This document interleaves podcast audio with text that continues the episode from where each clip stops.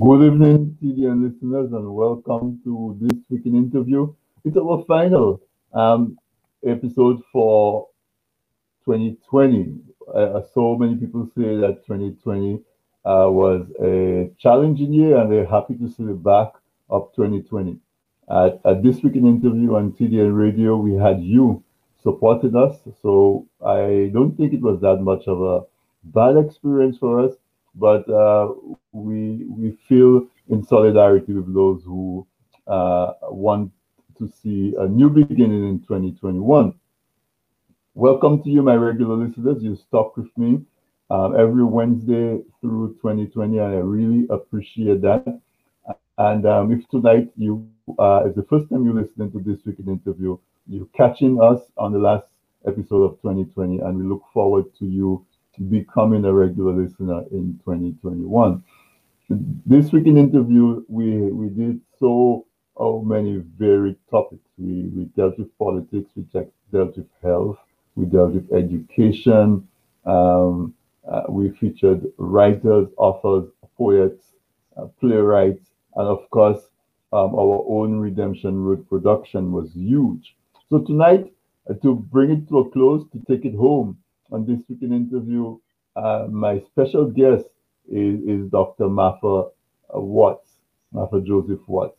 And I know that there are still a lot of parents who are hesitant, or maybe that hesitant is not the correct word, but uncertain as to exactly what is the solution for education of their kids. And so I invited Dr. Watts to come back to give you some tips, to give you some help. This is her area of expertise. And so I'm not going to waste a lot of time on this intro, just except to say a special good night to those listening to us on the nature island of Dominica through RVR Jam. A special good night to you.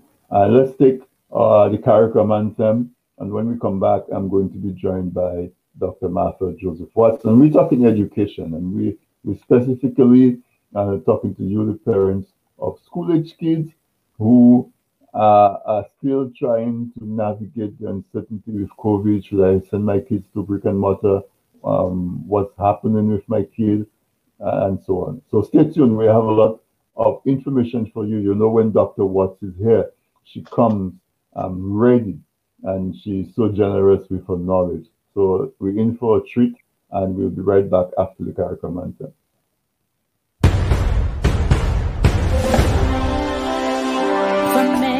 Distant lands, our forefathers came, some seeking adventure, some bound in chains. Through battles waged and fought, through victory and pain, by test of their courage, our freedom was gained. In homage to those gone before us, the heroes of lands in the sun, we vow to join hands and to focus on building one Caribbean. Raise your voices high, your Caribbean pride, sing it loud and strong, till our heartbeat is one. Celebrate in song as we rise to heights where we belong. Sound the victory drum for Caricom. The queen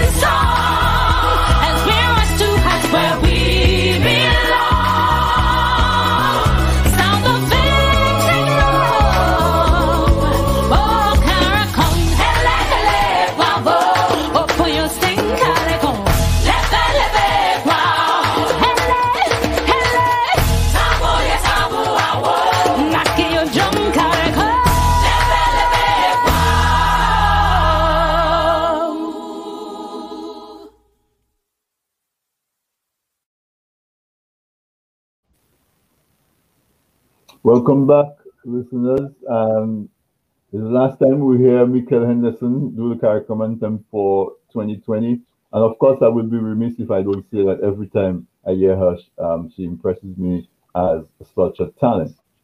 So, as I was saying before we take a break, there is so much still uncertainty surrounding COVID-19, and particularly parents who have school-age kids are going through what I imagine was a very rough time, because the authorities are giving mixed messages. The kids want to go to school, of course, and to mingle and to do sports and to do music and all of these curricular activities and to learn as well. And so parents are torn between safety for the kids, safety for the people, other people who live in the homes, especially if you have like an older person or somebody who's vulnerable for one reason or another. And that goes at all levels, you know, pre-K, of course, you're worried about the young kids. High school, you're worried that kids are missing the opportunity to do their PSAT, the SAT exams. Those of them who are in sports or music are missing auditions and all of those things. And so what is a parent to do? I looked around and I decided that the most relevant topic that I would do tonight on This Week in Interview is to invite back the expert that I know in education, Dr. Martha Joseph Watts. If you remember the last time she was here, she was launching her school, Catherine Island Academy.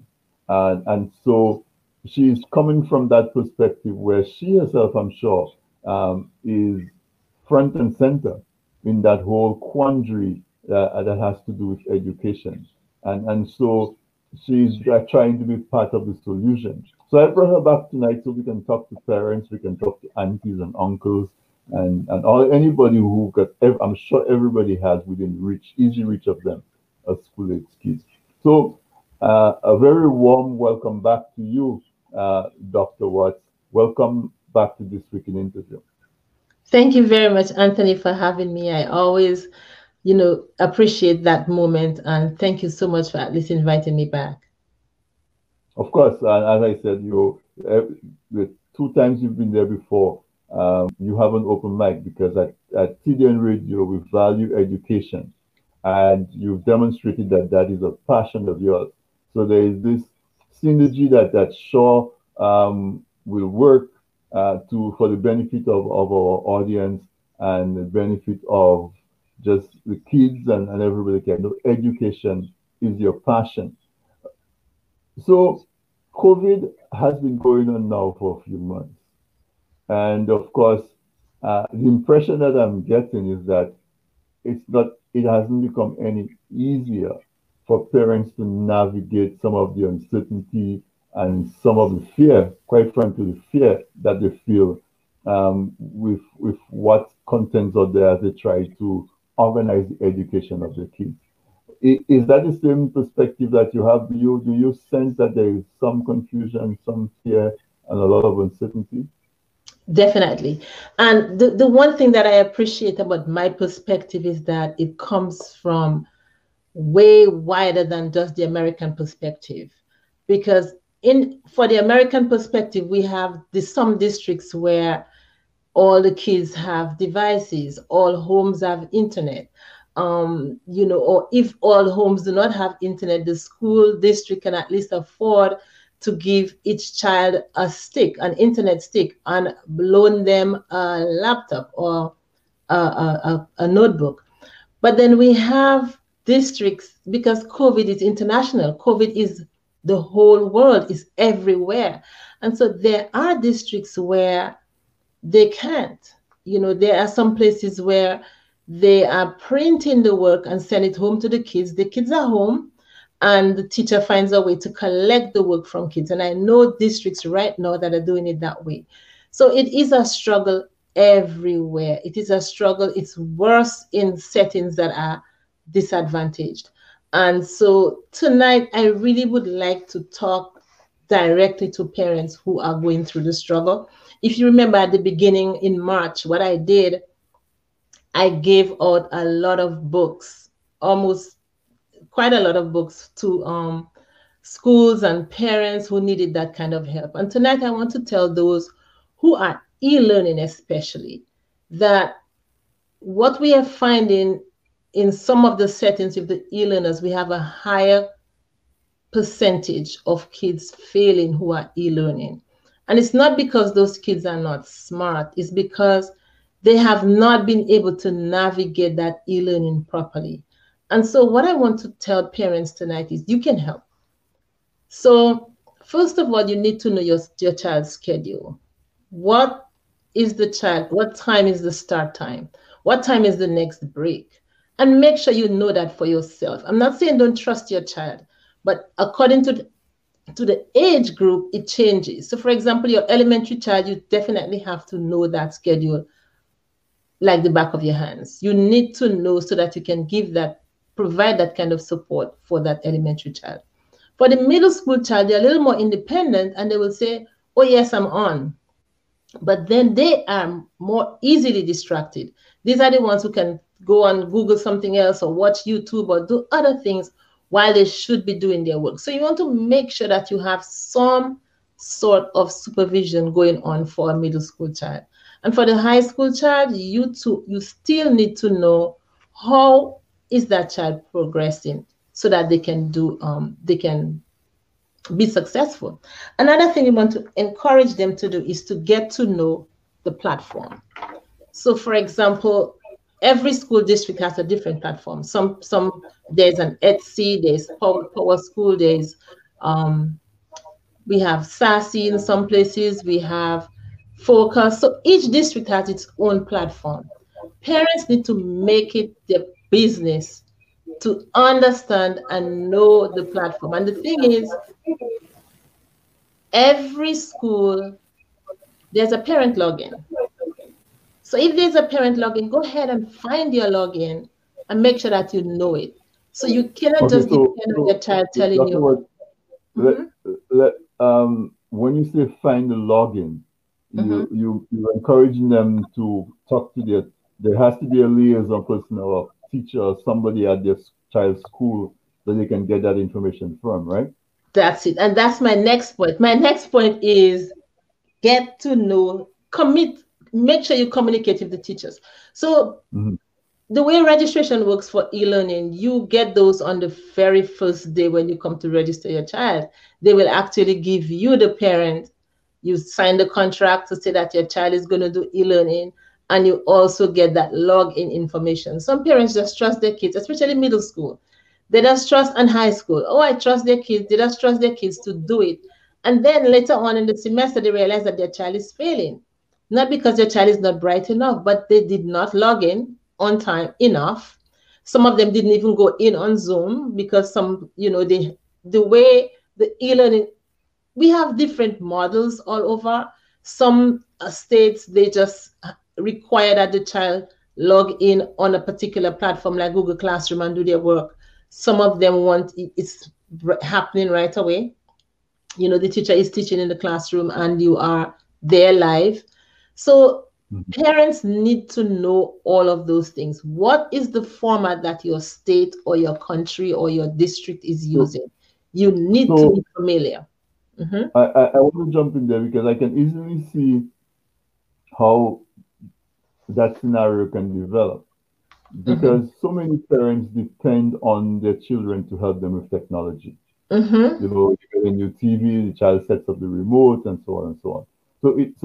So it's very easy for a parent to come home, say from a school with a package, and just say, okay, their child is going to set this up because what do I know about Zoom and all of that? And so because of that, it may be easy for a parent to yield control to the child because it is venturing into an area where they may not be as comfortable. That's true. So now that some time has gone, what you're saying is that parents need to circle back and have that child teach you, walk you through what exactly that they do on a daily basis, what they're supposed to do. Take your time and do some due diligence. What if there's a specific time the child is supposed to come on and so on. So that is what I'm hearing you saying, because so many times parents may be busy. You come home, the child says, oh, I got this, I know what to do. You, in your mind, feel like the child knows the technology better than you. And so you yield that control. It's very easy. So what you're telling parents is, remember your child is not interacting one-on-one with a teacher. So you, the parent, now has a little more responsibility to be that inspector or that supervisor. Just that supervisor. And this is where the next one comes in, is to communicate with the teacher. Because if you're saying that this is an area that you're not comfortable with, everyone knows how to use a phone. So you pick up that phone and you call that teacher and let them know, well, how is that my child doing? Where can I find out what assignments they have due? I mean, yes, a teacher can't be sitting here picking up every parent's call, but if you make it a point of duty to call that child's teacher once a week, we will have a lot less problems, less failures, for example. And some of the kids that are failing, it's not because they're not brilliant. It's not because they can't read. It's because they are just not responsible, or they're just not vigilant. And so, and the parents are busy. Some of them are at work because, for example, the elementary school parent would most likely be home, or that child might be home with an older sibling, because we do have parents who are first responders or who are, you know, essential workers. And so you have an older child home with a younger child, and then we have those issues happening. So it's very, very complex. It's very tasking on parents. I have heard the frustration of both parents and teachers. I've spoken to a few parents about their situations. There's one parent who says that the child says to her that I have done everything. And then she gets an email from the teacher saying your child is missing 1, 2, 3, 4, 5, and almost 6 and 7 assignments. So there is that level of trust. You don't want not to trust your child, but at the same time, they're telling you things that are not really accurate. So the best thing to do, sometimes, I mean, I'm in the classroom sometimes, and suppose we have 80 parents to reach. I'm going to reach the parent whose child has never signed in. But there might be a child who's missing 2 or 3 assignments, and that's edging on a failure. But because I have so many that are worse off, I didn't get to you. So you, the parent, if you take that opportunity to go ahead and call that teacher or email that teacher, say, or you can, if you are familiar with the platform, you can go on yourself and see that, hey, you're supposed to have 4 grades up, but you have 2 of them on. What's going on with the other 3? So you can actually question your child yourself, because you're familiar with the platform. So I'll go back over those 3 and I'll say, make sure you know your child's schedule, understand the platform that the school is using, and communicate with your child's teacher. If you do those 3 things, I can guarantee we will not have that level of failure we are having with people who are ill learners. We respect parents' wish to keep their kids at home. For example, in Florida, the governor is saying, if your kid has failed this semester, we will have to compel them to come brick and mortar next semester. Because if you say that you want them e-learning and you're not doing your share and they're not doing your share, we're going to have to invite them back on brick and mortar. And some parents for e-learners, they're genuine. Some of them have compromised conditions. Some of them have the children are sick themselves. But you cannot just leave it alone as if they're in school all day with a teacher. It's not the same. Your child has his or her bedroom or whatever, wherever their learning environment is, they have that to themselves. And so if they're not supervised and you do not have something in place to make sure that these kids are sticking to the promise, what did we say you're going to do? If we haven't done that, then that's what we're gonna have. That's what's gonna happen. So, a couple of things that I want to take from what you just said. One of them is that if you have a child, whether it's a high school or whatever, that child is young, and it's not so much a matter of trust It's a matter of the child is not going to school, so the child does not have the benefit of a teacher to guide them. And if you just leave it to the child, that's too much responsibility to expect a child to be able to manage themselves and manage their education with minimal input from you. So don't see it as a trust issue. You can see it as, it's my responsibility to manage along with the kids. The second thing the last thing that you just mentioned that I wanted to emphasize is the environment.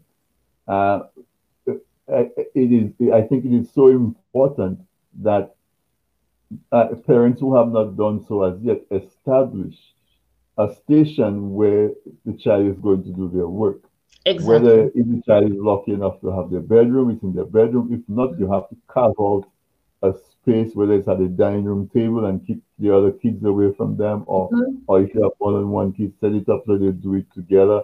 But it is so important that you set up that space, that station, that when that child goes to that station, that child is in school and not just an opportunity to be on the internet or to browse and so on. Exactly. So I don't know if you wanted to talk about that a little bit. Yes, so I must say that with my experience, when school started, there were situations where I had to actually do that with parents. And I know that there are some students that I encountered, their parents were right there in the background. So the parent is not working from home, in an office, they're at one table and the child is at another table. But then you also have students who are in the bedrooms, who are in their own private spaces. So how can that child stay focused? I'll tell you some of the issues we've been having. There are some kids who have been signing into the Zoom and just disappear. They just sign in as if to say, I'm present, but then they never show up. They never engage in the discussion, but they can say here that I was present because I signed in. Who knows what they're doing? Obviously, they do not have a supervisor and they're not vigilant enough to stay focused. So again, not all homes are created equal, not all situations are equal. And so maybe that child is at home e-learning because there is a younger child they have to pay attention to. So every parent situation is different, but I would always go back to one of the educators that I follow, he's Kofile. He talks about the attitude gap. And I think if our kids have that right attitude to learning, the right attitude towards education, I don't think a parent is going to have to be on the back of a high schooler and a middle schooler so much if they had that attitude right. Elementary school child, patience. I would say that that child, especially now that we have this Zoom thing and e-learning, these elementary school kids sit too long in one place and it's not healthy for them. That probably we'll have to revisit next semester for elementary schools. I do not know what schools are going to do about it, but this is something that I think needs to be addressed. You can't have a kindergartner sitting at a computer for hours on end. It's just not the same as being in school. So we have to examine that attitude gap, and how do we address it? I am not even sure. We have to, it's education. Teach kids that an education is important, and if you lapse while you are supposed to be responsible for just being present, staying where you can actually get that instruction, it's going to show on your grades. And that can take us straight into the next thing that I would mention is how to avoid course failure. Mm-hmm. Because if you're not going to pay attention to, you're not going to sign in, you're going to play a game while you're supposed to be doing your work, then of course you're going to fail. So what I would have to say to you is redirect your priorities. If you're a middle schooler and a high schooler, and if you are an elementary person, mom, dad, whoever is supervising that child, you want to make sure that they are doing what they're supposed to be doing. Because an elementary school child shouldn't be failing anything anyway. It's just my perspective, because there's so much coaching you can get. So that's one of the things that they can do. And again, the next thing is seek help. If you really feel that this child is struggling and I just do not know what to do, the answer to that is always seek help. So Dr. Watts, where you talk about course failure, mm-hmm. to me, I see that it's not a whole lot different as when the kids were going off to school. Mm-hmm. Because if you have a child that goes off to school and you never ask to see their homework, you never ask to see their test papers, their exam papers, you never go to parent-teacher conference. Then when you get a surprise when the report card comes at the end of the term or the semester, you have to take some of that responsibility because you never did those things you expected the teacher to be keeping track of that. Now that the child is in your home most of the day, mm-hmm. that responsibility is even greater. Mm-hmm. And so you're saying that parents need to be able to seek help. What are some of the sources what are some of the resources that parents that are available to parents as they seek help to try to help their kids to navigate and to make sure that they're not failing classes? Okay, so help number one is always your teacher. So if your child is failing a course, the first thing you want to do is to call that teacher and say, what can we do? What help is available for my child? So your teacher is always your first point of contact. If your child has a group, for example, they have friends, they can rely on friends. Did you get X, Y, and Z correct? How did you do it? And I always say to kids, there's a difference between asking for answers and asking for help. So I'm not asking kids to ask for answers. I'm asking them, find out from a friend, how did you do that? How did you arrive at answer 1, 2, 3, or 4? Get that kind of support. So number one, help is always your teacher. Number two, help, you can seek your friends. Now, some schools have, of course, help sessions. They have help sessions where you can go earlier to school if you're going to brick and mortar, or go stay after school if it's brick and mortar. If it's not brick and mortar, of course, you can contact your teacher and they can organize or arrange a time when they can work with you. And of course, when that doesn't work, or even if that works, there is always tutoring. In some jurisdictions, tutoring. Mm-hmm. Before we jump into tutoring, I just saw a comment that one of the listeners put in the chat, mm-hmm. saying that not all parents are computer literate. And it says not all parents are computer literate, and provision should be made to assist parents facing these challenges. Before you respond to that, I would say that rather than be afraid that you're not computer literate, as a parent, embrace that as an opportunity to finally get yourself computer literate, because yes. it is much easier than you think. Anything that you don't know as strange seems complicated, and you fear that until you find out. Mm-hmm. Right. So go brave and say, I'm going to learn about that computer thing. Mm-hmm. And go ahead, Dr. Watts. Awesome. So thank you very much, first of all, for that comment or that question. And we recognize that. We know that not all parents are computer literate. And that's what Anthony mentioned earlier, is that sometimes that's why the kids can just fool you and say, oh, well, I did that already. Oh, I didn't do this. And so that's why I said, get familiar. And you can always, you know what, one of my co-workers, one of the ladies who work at our school, of course, not as a teacher, but she said, when I got this job, I realized I was fine. I was doing well, and I was doing very well in my job, but then something happened. They required me to, that's what the lady is saying, she was required to do most of her job on the computer, and she would have lost her position. So she decided, let me ask somebody on the job to help me.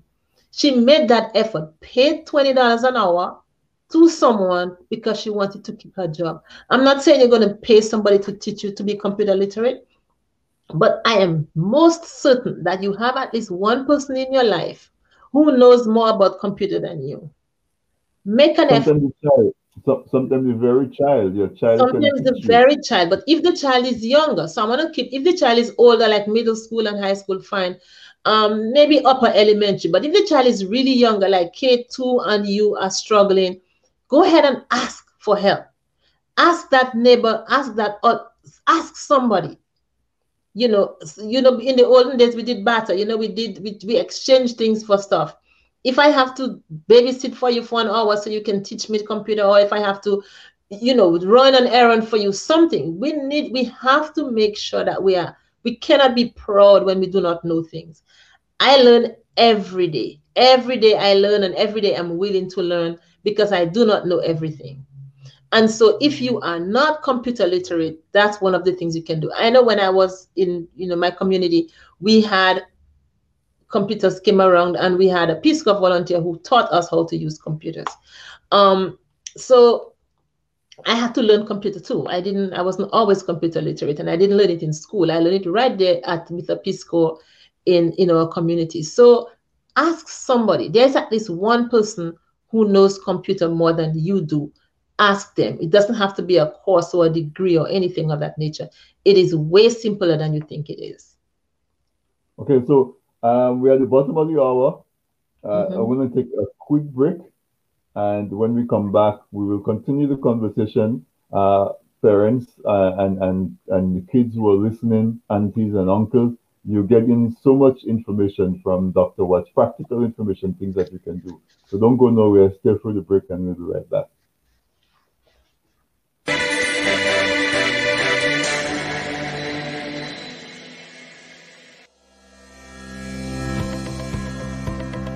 When you feel a sneeze or a cough coming, covering your mouth prevents the spread of germs. You probably knew that. But the way you cover up also matters, and that means breaking a habit you've held near and dear all your life. Cover your nose and mouth with your flexed elbow or a tissue, not your hands. Discard the used tissue immediately. Then wash your hands. Help stop the spread of germs. Remember, your health is your responsibility. A message by the Health Promotion Unit of the Ministry of Health, Wellness and New Health Investment, Dominica.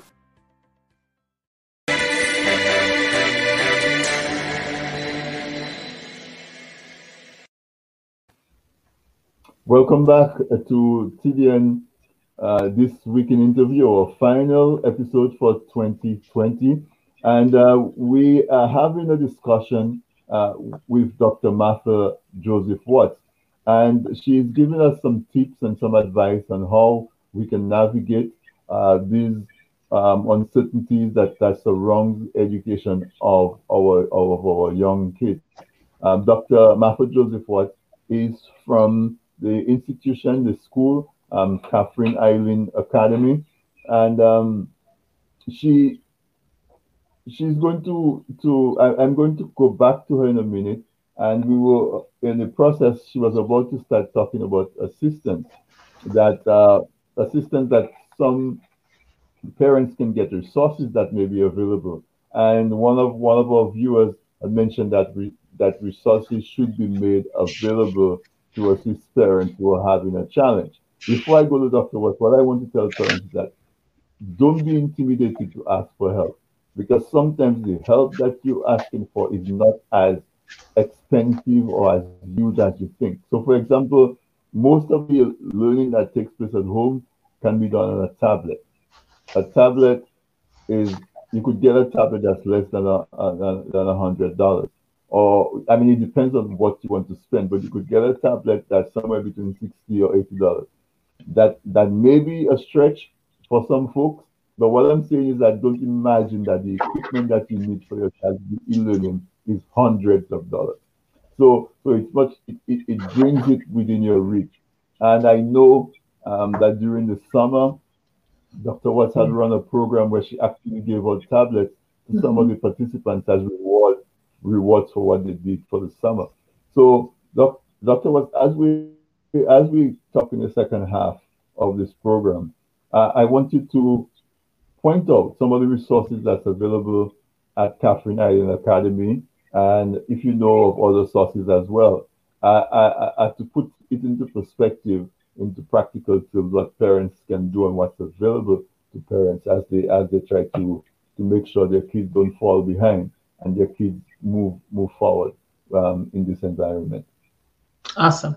So yes, I thank you for reminding me. This summer we did give away 3 tablets. I still have 1 more to give, but we gave away 3 tablets to kids because we wanted to make sure that the gift was relevant. And I remember when I had that first live, I said that that COVID slide might be a long slide, and I didn't even know, but it really has been a long slide. And so the prizes that we gave were very useful. And parents, I just wanted to just tell you that, as Anthony said, the devices are not that expensive. I know of kids who have the games that they buy are a lot more. They cost a lot more than the tablets that they need for school.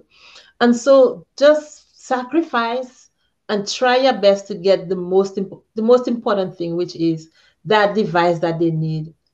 Nobody can take an education from you.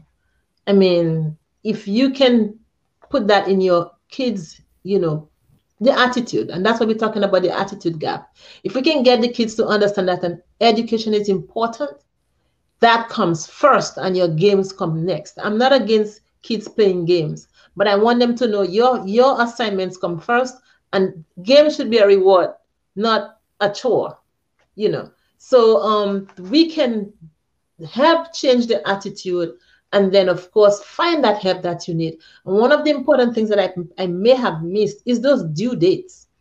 If you know when those due dates are for those assignments, you cannot miss out.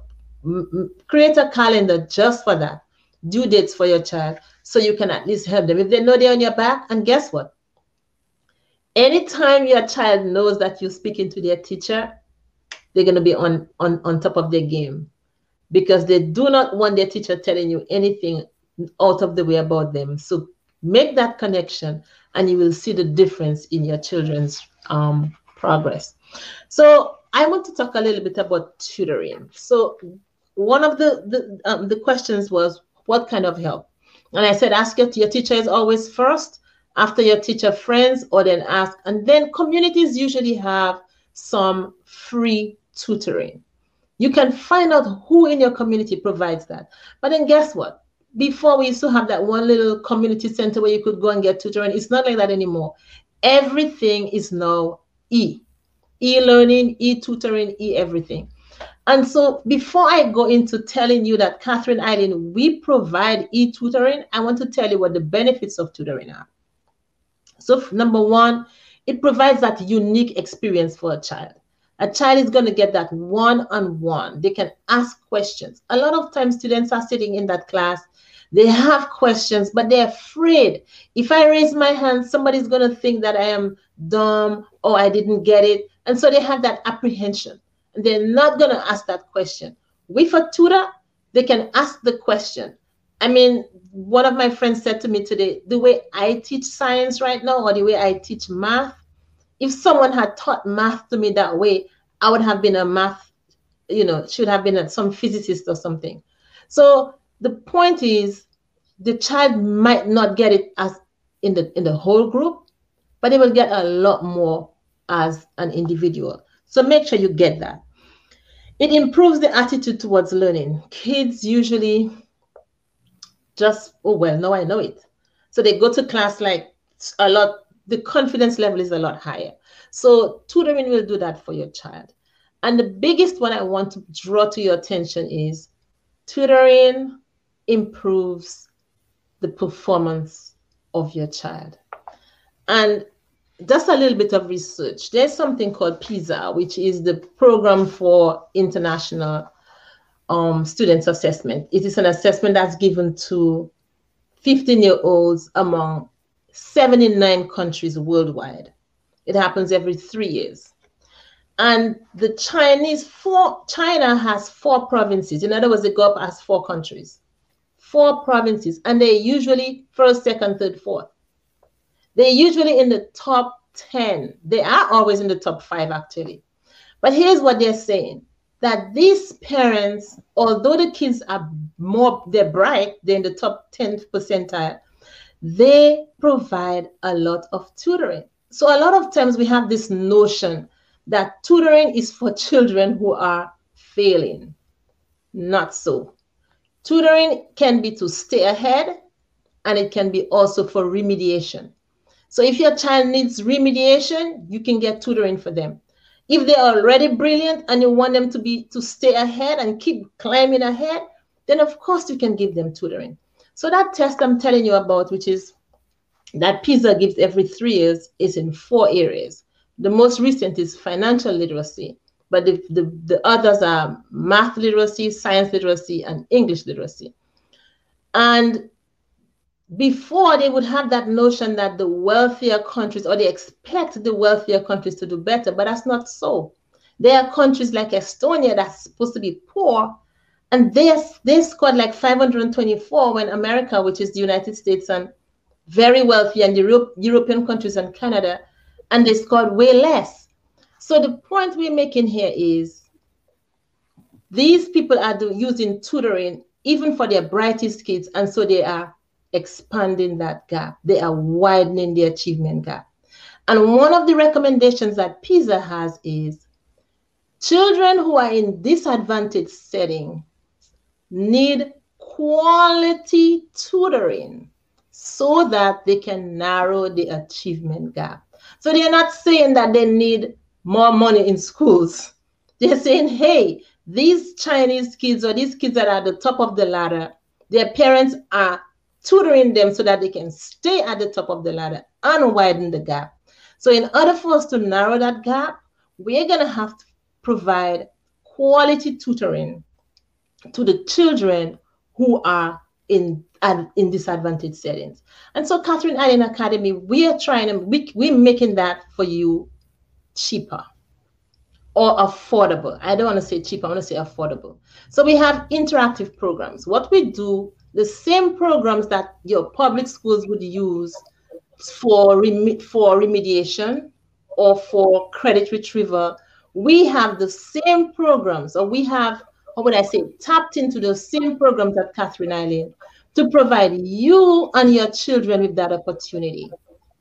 What we will do, we have one-on-one instruction with your child, where we will teach them that concept that you need. And that's why we have certified teachers. We're not just going to take anybody who just, the person just likes math. We want somebody who can actually pass on the knowledge. It's one thing to have the knowledge, it's another thing to be able to pass it on. So we have people in place who are able to pass on knowledge. So let us suppose your child is struggling with algebra.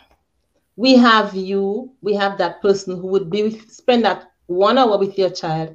And then we have those interactive programs that would give your child practice for the rest of the week to make sure that they strengthen or they solidify or they improve on that particular concept. Then we would move on to the next. And we would do it in line with what your child is struggling with. So let us suppose your child is already ahead of the game. My child already knows algebra and I want them to do geometry. Can you help us with that? Of course we can. So we can put your child onto the geometry track while they're probably still doing algebra in school. So remember again, tutoring is not about I cannot do work in school only. And that's why we say at Catherine Island, whether you want to stay ahead or you want to catch up, we are here for you. And that's why we provide, so we have tutoring right now, interactive programs in math, science, social studies, and language arts. Tell our listeners how they can, where they can get the information, where they can sign up, and so on, with the programs that are offered by Catherine Island Academy. So they can go to catherineislandacademy.com and they can scroll on academics and they can see all what we offer. So we have credit retrieval. So if your child is in high school and the child has failed a course, we can help you get that child. For example, sometimes a child has failed 3 subjects and the school might decide, well, it's too many subjects to make up. So we are going to have to repeat you. You're going to have to repeat the grade. Some districts, they provide your credit retrieval for you.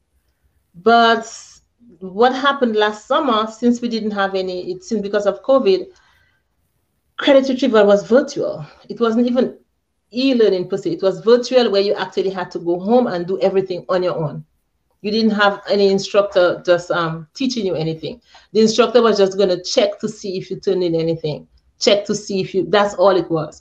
So a lot of children could not, they could not keep up with that level of retrieval. So what we have is exactly what, and of course it's going to be less time than if you were, and I'll talk about our K through 12 in a minute, because you are retrieving the credit, which means you already took the class and you didn't do well enough to pass. You just need that little oomph, you need that pushover.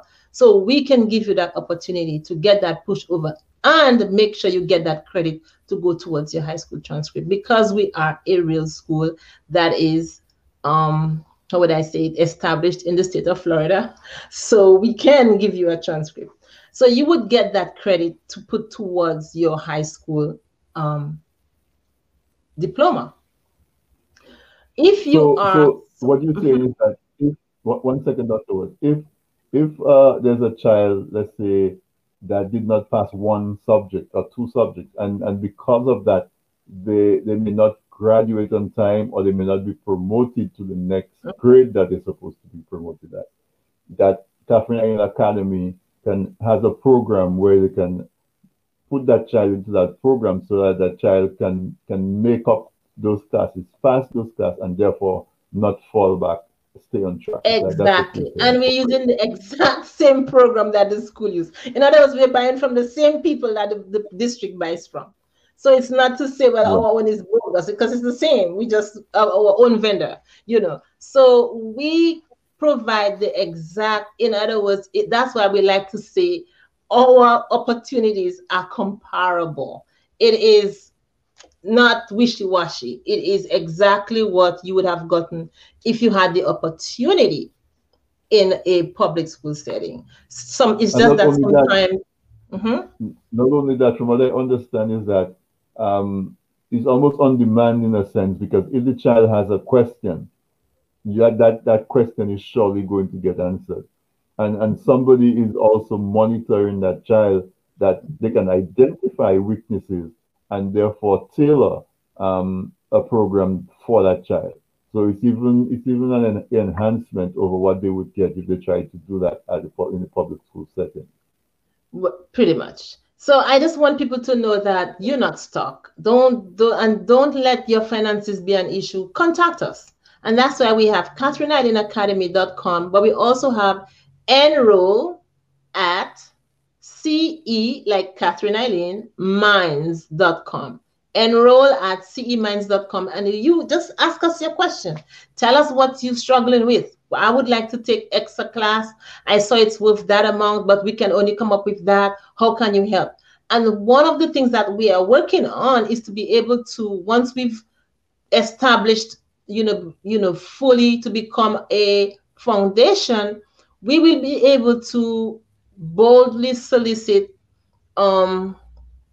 help, so that we can help parents who definitely want that help and are not able to do it. So we will help people, and that's what we are about. We want to provide those services to students who are in disadvantaged settings.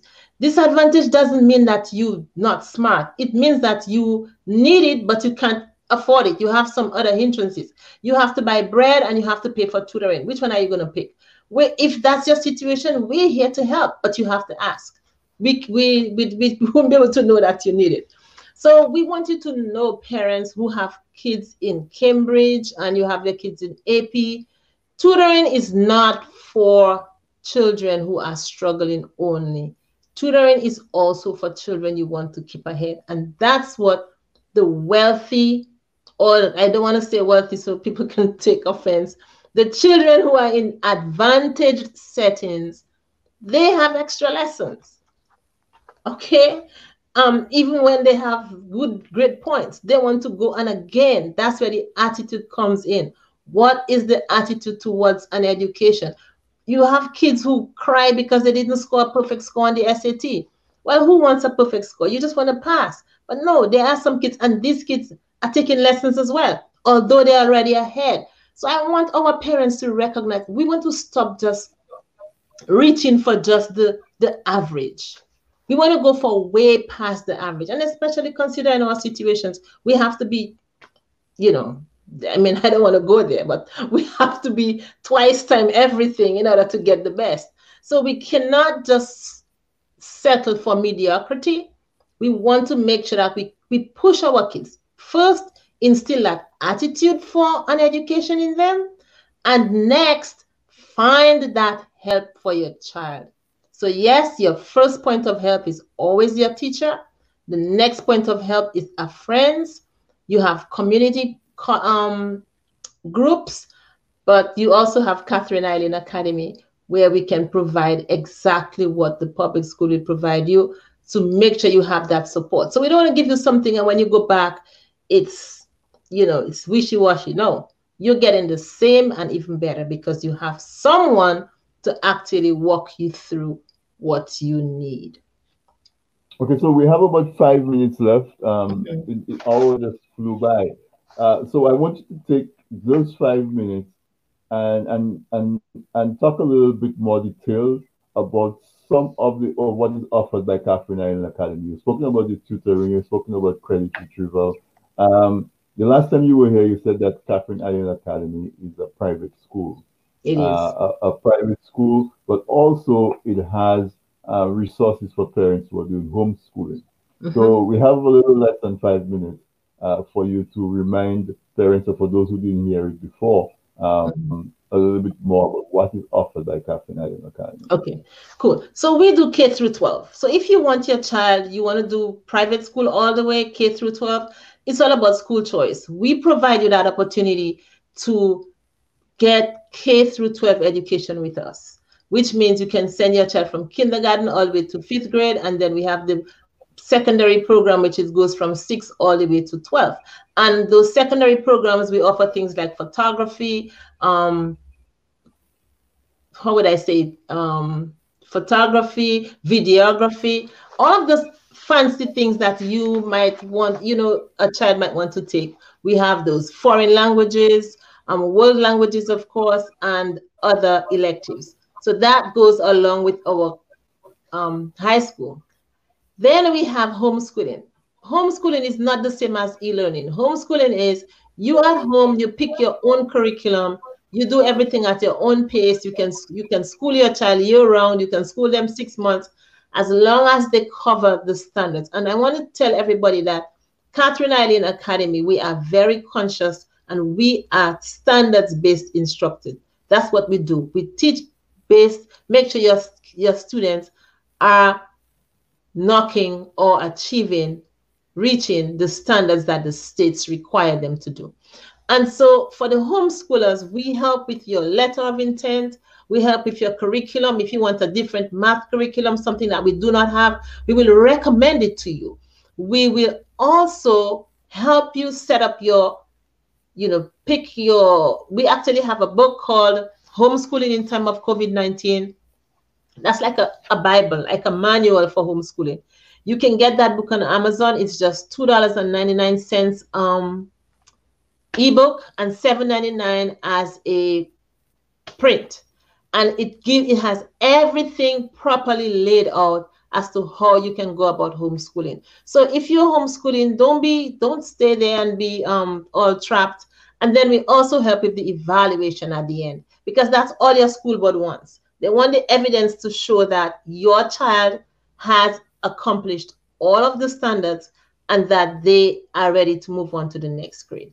And of course, we also have GED. So we have people coming in from the islands. You're coming in from, you come into America from, not necessarily from the islands, any other country. You probably did not complete your, you probably just your high school. You didn't do SAT and all of those things.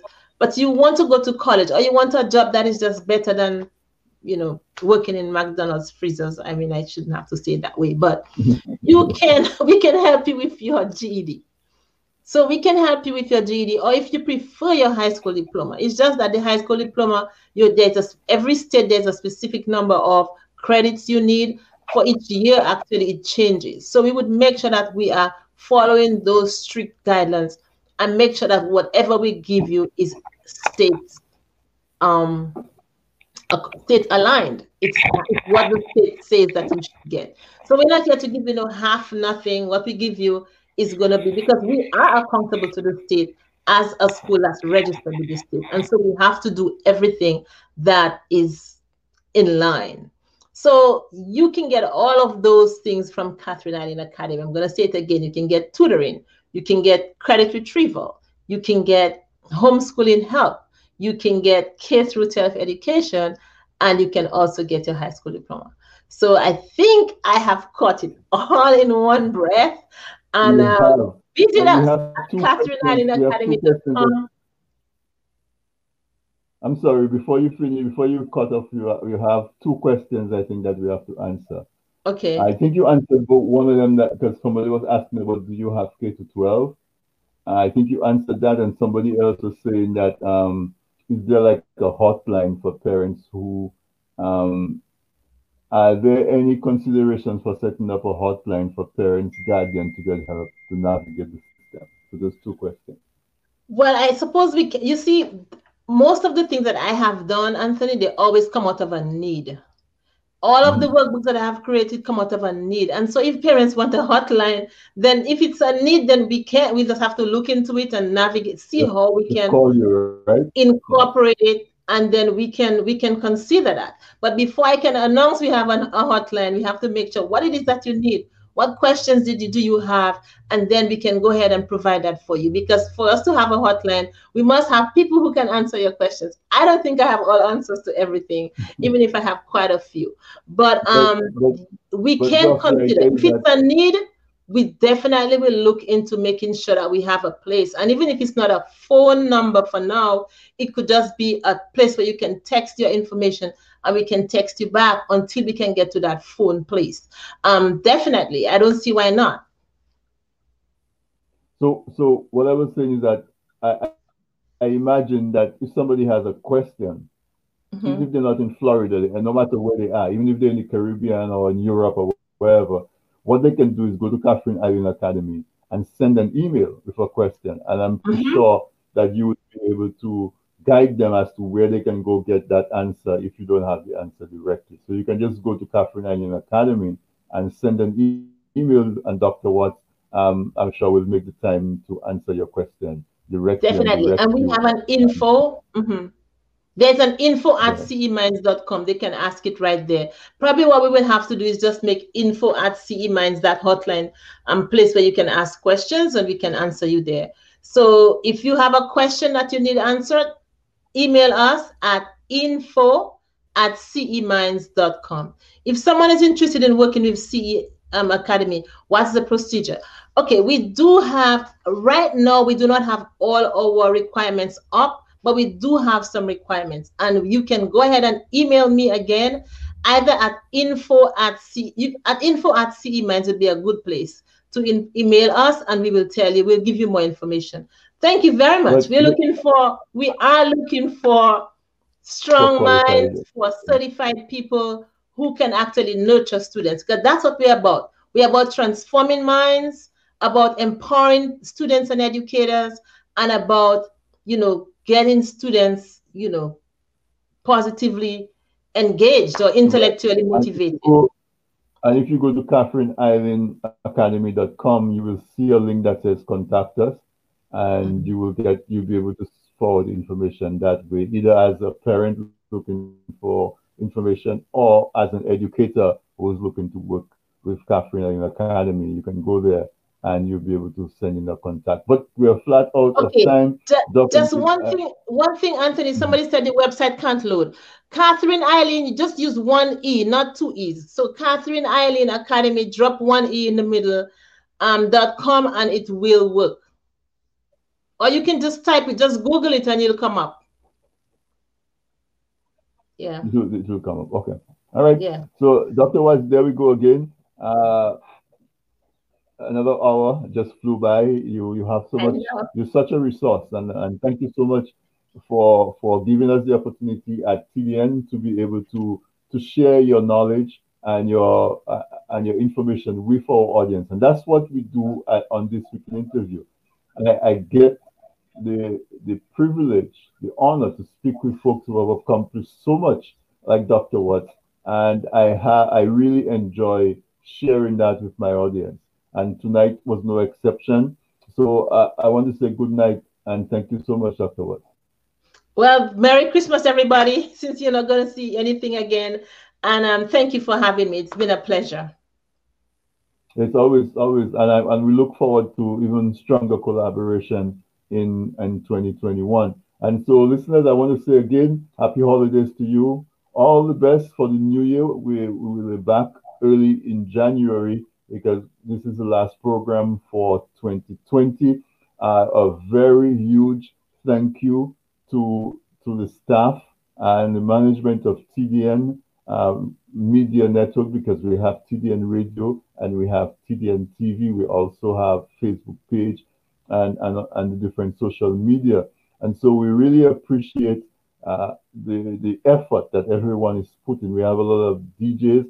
And those of you who are only listening to this weekend interview, I encourage you for the Christmas season to explore some of our other programming. We have very special programming on Saturdays. We have programming every afternoon. We have special programming on Tuesday evenings.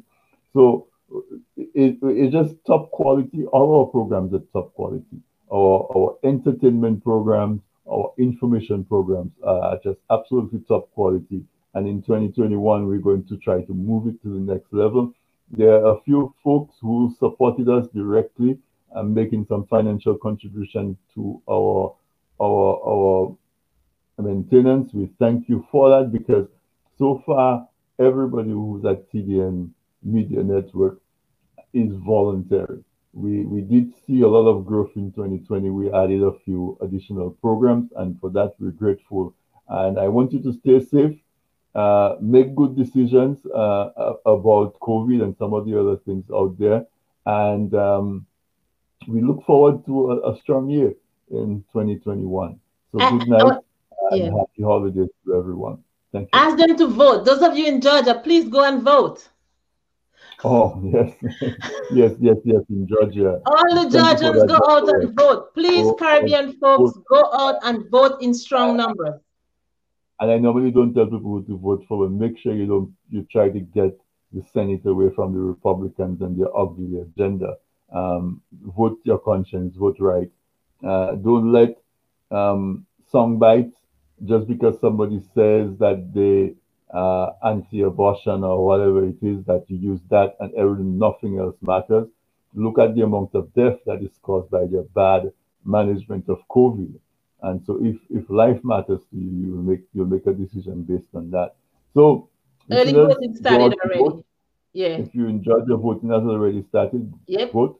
Mm-hmm. Vote in even larger numbers than those that did during the presidential election. And good night. Happy holidays. And I'm coming for 2021. We'll be talking about setting goals and setting targets. And why not? Why not an amazing 2021? Good night, listeners. Good night. Good night, Dr. Watts.